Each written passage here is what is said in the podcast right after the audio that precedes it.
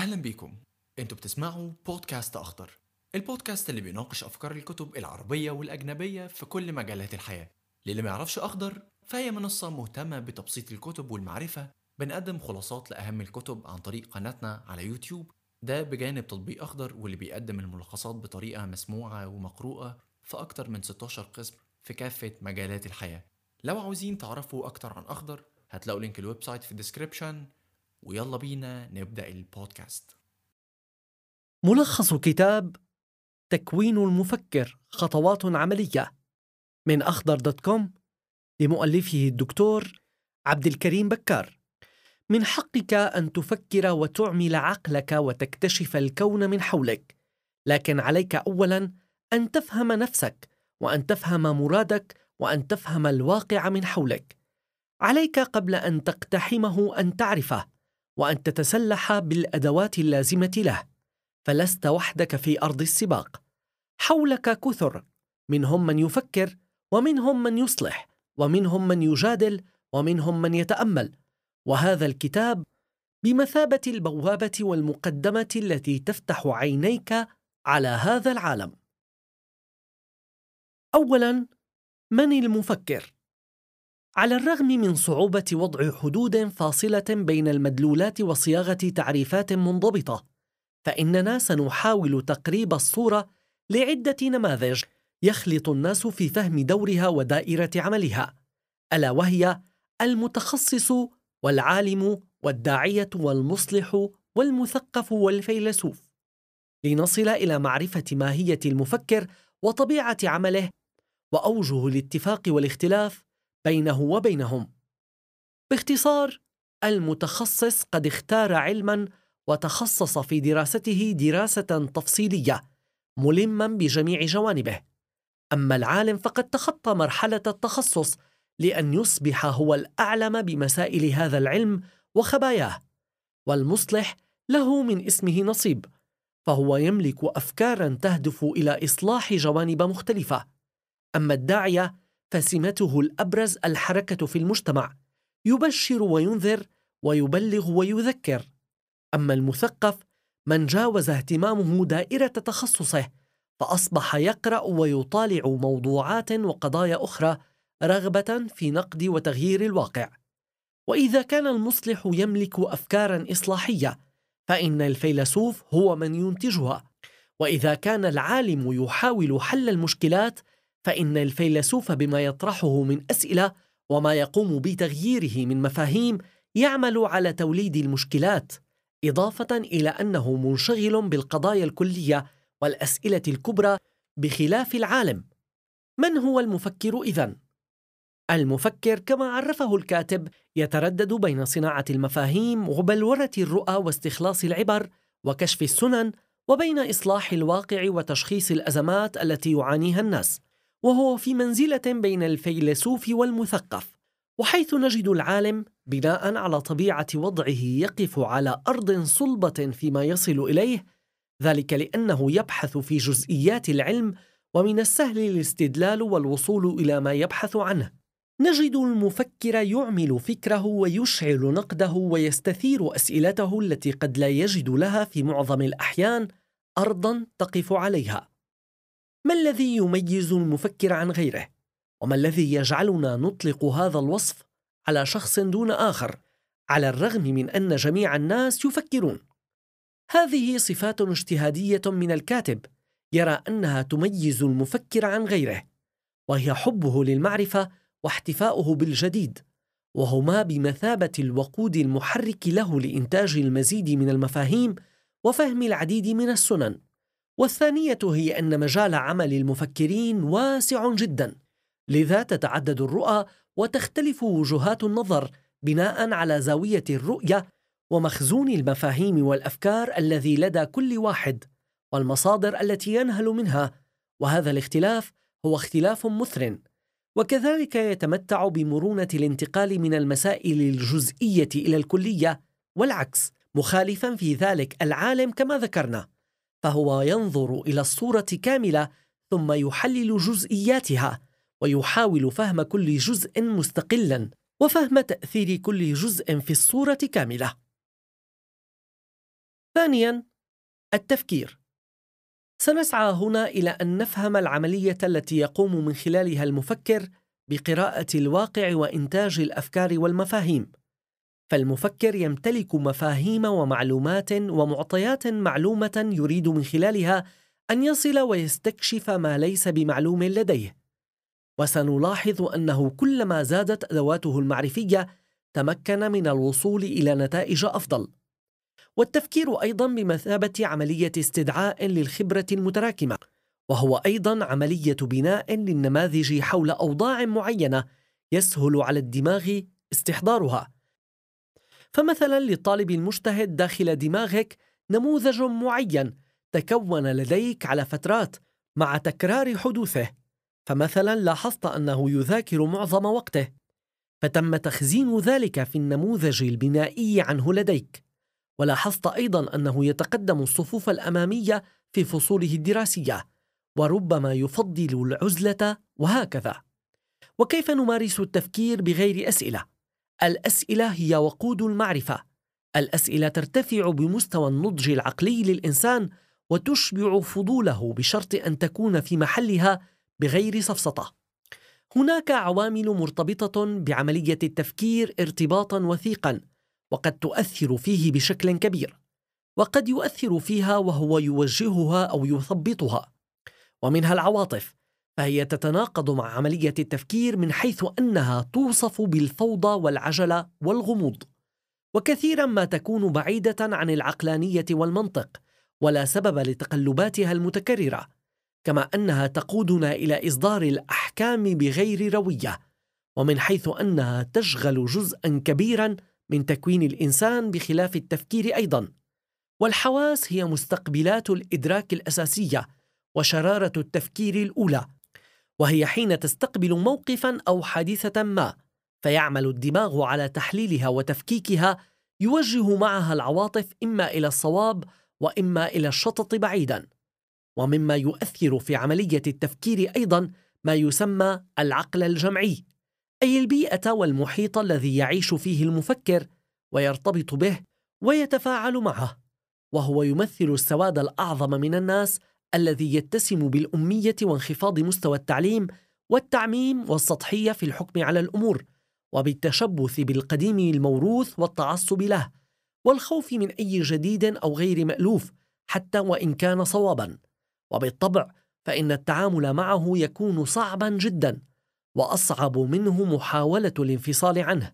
والأفضل في التعامل مع هكذا أوضاع أن يخلو الإنسان بنفسه في محاولة لتأسيسها وصقلها بالمعارف المختلفة ونقدا للواقع الذي كان فيه وإعادة النظر في الموروث رغبة في الاهتداء والوصول إلى الصواب.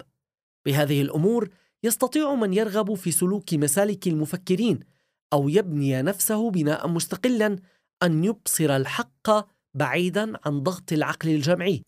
ثم هو بعد ذلك يستطيع أن يصلح ما حوله إن أراد. ثالثا فهم الواقع والحكم عليه. من المهم جدا لمن أراد أن يقدم افكارا أو مناهج إصلاحية أن يقوم بخطوة أولى مهمة بغيرها تصبح كل الأفكار والخطط خبط عشواء ألا وهي خطوة قراءة وفهم الواقع. ابتداء علينا أن ندرك أنه مهما توافرت لدينا من أدوات ومعارف إدراكية ستبقى محدودة في ضوء فهمنا للواقع. سنفهم أشياء وستغيب عنا أشياء أكثر وهذه طبيعة إنسانية فطر الناس عليها. نذكر هنا بعضا من الأدوات والمفاهيم التي تساعدنا على قراءة الواقع.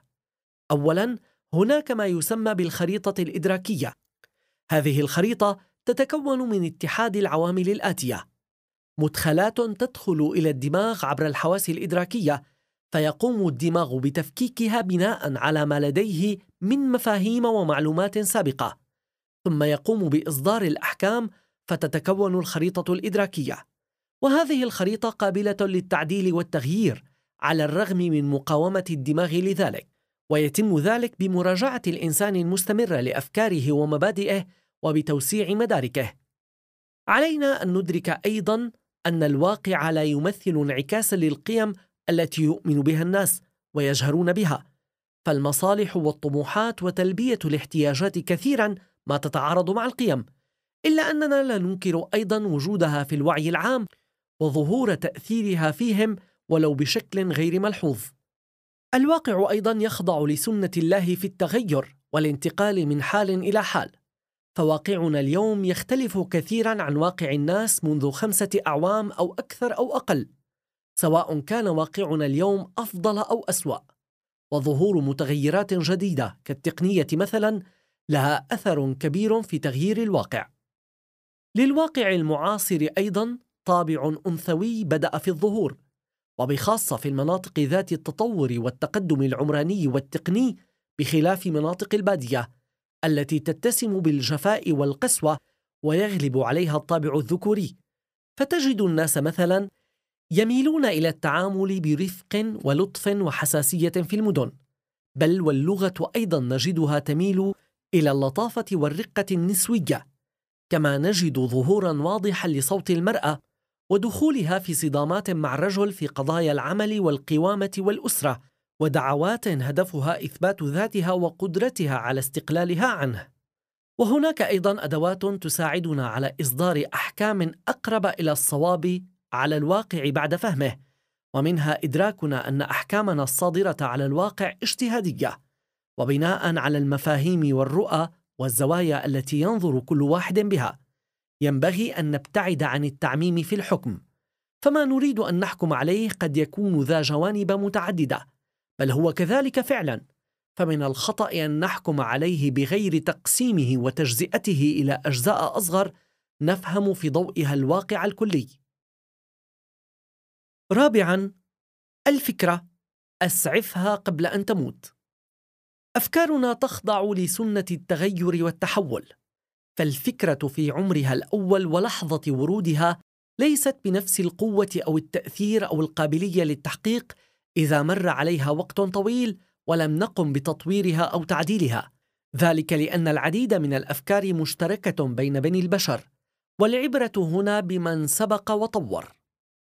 مسألة تطوير الأفكار قد تكون صعبة وغير محصورة الأدوات فنحن نتعامل مع نتاج بشري تؤثر فيه عوامل كثيرة إلا أننا حين نضع أفكارنا في نطاق أوسع مثلا بحيث نفهم كل الحيثيات والجوانب المتعلقة بها بشكل تفصيلي. ننظر إلى الفكرة وإلى النتائج التي ترتبت عليها وإلى الواقع الذي طبقت فيه الفكرة. والى الأسباب التي أدت إلى فشلها أو عدم تأثيرها بالشكل المطلوب. وحين نلم بكل الجوانب نستطيع فهم القصور الحاصل في الأفكار المطبقة ما يساعدنا على تطويرها أو العمل على تطوير جزء منها. الأفكار تتطور بنمط تدريجي أيضا وكمثال على ذلك أورده الكاتب. كانوا يقولون قديما تكلموا تعرفوا فنحن نعرف الشخص وشيئا من خباياه حين يبدأ بالتحدث والتعبير عن نفسه وأفكاره. هذه فكرة قديمة ربما لكننا اليوم مع تقدمنا التقني والصناعي يمكن أن نوسع دلالاتها لنقول مثلا من سياراتهم تعرفونهم أو من مساكنهم تعرفونهم وهكذا. مما يساعدنا على تطوير أفكارنا أن نخرجها من عقولنا ونحررها من سطوة أحبارنا وأوراقنا إلى حيز التنفيذ. أن نبدأ في أخذ الخطوات اللازمة لتطبيق تلك الفكرة وبالتالي ستظهر لنا أوجه الخلل والقصور فيها. وأيضا سنتبين مميزاتها وفوائدها ومقدرتنا على تحمل رحلة التنفيذ. كما أننا سنتمكن من مقارنتها بأفكار أخرى مشابهة والمقارنة كما يقول الدكتور عبد الكريم هي مصدر من أعظم مصادر تكوين الوعي البشري ومن أعظم مصادر التعليم. من الأدوات المساعدة على تطوير الأفكار ما يعرف بجلسة العصف الذهني الجماعي أو الفردي. وفيه نقوم بتحفيز الدماغ على توليد أفكار جديدة أو تطوير أفكار مسبقة واضحة ومحددة. والمهم فيه أن نقوم بتوليد واقتراح أكبر عدد ممكن من الأفكار. لا يهم في البداية مدى فاعليتها أو صلاحيتها أو أهميتها حتى لأنها في نهاية الجلسة ستخضع كلها للتقييم والفرز. ولكن المهم الكم والثقة في قدرتنا على الوصول إلى نتيجة إيجابية. وفي نهاية الجلسة تفرز الأفكار إلى المفيد القابل للتطبيق المباشر والمفيد غير القابل للتطبيق المباشر وبالتالي يتأجل العمل به. وغير المفيد غير القابل للتطبيق فيستبعد والجدير بالذكر أن الشعب الياباني أكثر الشعوب مهارة في هذا الأمر. خامساً: احذر مما يلي. مهما بلغت من المعرفة وامتلكت من الأدوات المعرفية والفكرية، فإن احتمال ارتكاب الأخطاء والوقوع في المهاوي وارد. فاعرفها أولاً لتكون على حذر منها. احذر من أن تروي كل ما تسمع بغير تيقن أو برهان. ولا تملأ الفراغات الناقصة في الأحداث التي تسمعها أو تروى لك. فان تظل ساكتا خير لك من أن تضيف على الحدث أو القصة. وعلى الجانب الآخر كن ذا فطنه وتأكد وتيقن مما تقرأ وتسمع قبل أن تحكم أو تتخذ قرارا متعلقا بما قرأته أو سمعته. احذر أيضا من سطوة الانتشار. فليس شرطا أن يكون المشاع بين الناس والغالب هو الصحيح بل إن المنتشر بين الناس هو السطحي والتافه. أما ما يتمتع بالمصداقية وما يتطلب قدرا من التأمل والبحث أقل انتشارا بالطبع. أيضا تفوق شخص في مجال معين واشتهاره به لا يعني تفوقه في كل المجالات وهذا ما تقوم به للأسف الإعلانات حيث تستغل شخصية معروفة في الترويج عن منتجها فهي بذلك تجبر الجمهور على الشراء بحجة أن المشهور الفلاني يستعمله معممة بذلك تجربته الشخصية التي قد تكون مبنية على تجربة حقيقية من قبله ومعرفة بالمنتج وقد لا تكون معتمدة على الهالة التي نسجتها شهرته في مجال ما حوله. أيضا عليك أن تحذر من التحيز وهو كما يعرفه الكاتب بمثابة امتلاك المرء لمجموعة من المفاهيم والقيم التي تدفعه إلى إصدار الأحكام ووقوف المواقف المنسجمة معها بعيدا عن الواقع وبعيدا عما تقضي به التجربة الناجزة. والإسلام قد وضع معيارا ضابطا لأن قضية التحيز موجودة في تركيب الإنسان سواء للحق أو القبيلة أو الأفكار الشخصية إلا أن الإسلام وجهها جاعلا المعيار المعتبر هو التقوى وعلى الصعيد الآخر فتح مساحة واسعة لاختلاف الأذواق لأجل إثراء الحياة البشرية، وهذا يقودنا إلى أهمية الانفتاح على الثقافات المختلفة عنا، لأن ذلك يدفعنا إلى المقارنة قطعًا ورؤية نماذج حياتية مغايرة لحياتنا التي نظن أنها النموذج الأفضل الذي يجب على الجميع تبنيه. أيضًا مما يزيد من التحيز لدينا القولب أو التنميط الذي نصنعه داخل أدمغتنا للناس.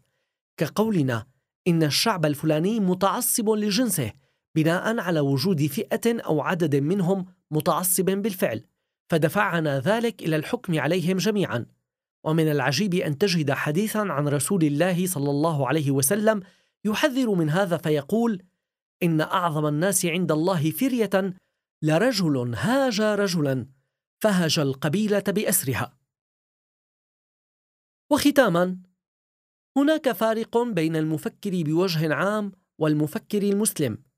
ذلك أن المفكر المسلم يفكر في حدود وأطر شرعية مرسومة ولديه ثوابت ومعارف أولية ينطلق منها فلا يهيم بفكره دون قيد أو رابط احتراما لقدرات دماغه الذي ثبت أنه لا يعمل في فضاء مطلق وخال من الثوابت والمسلمات.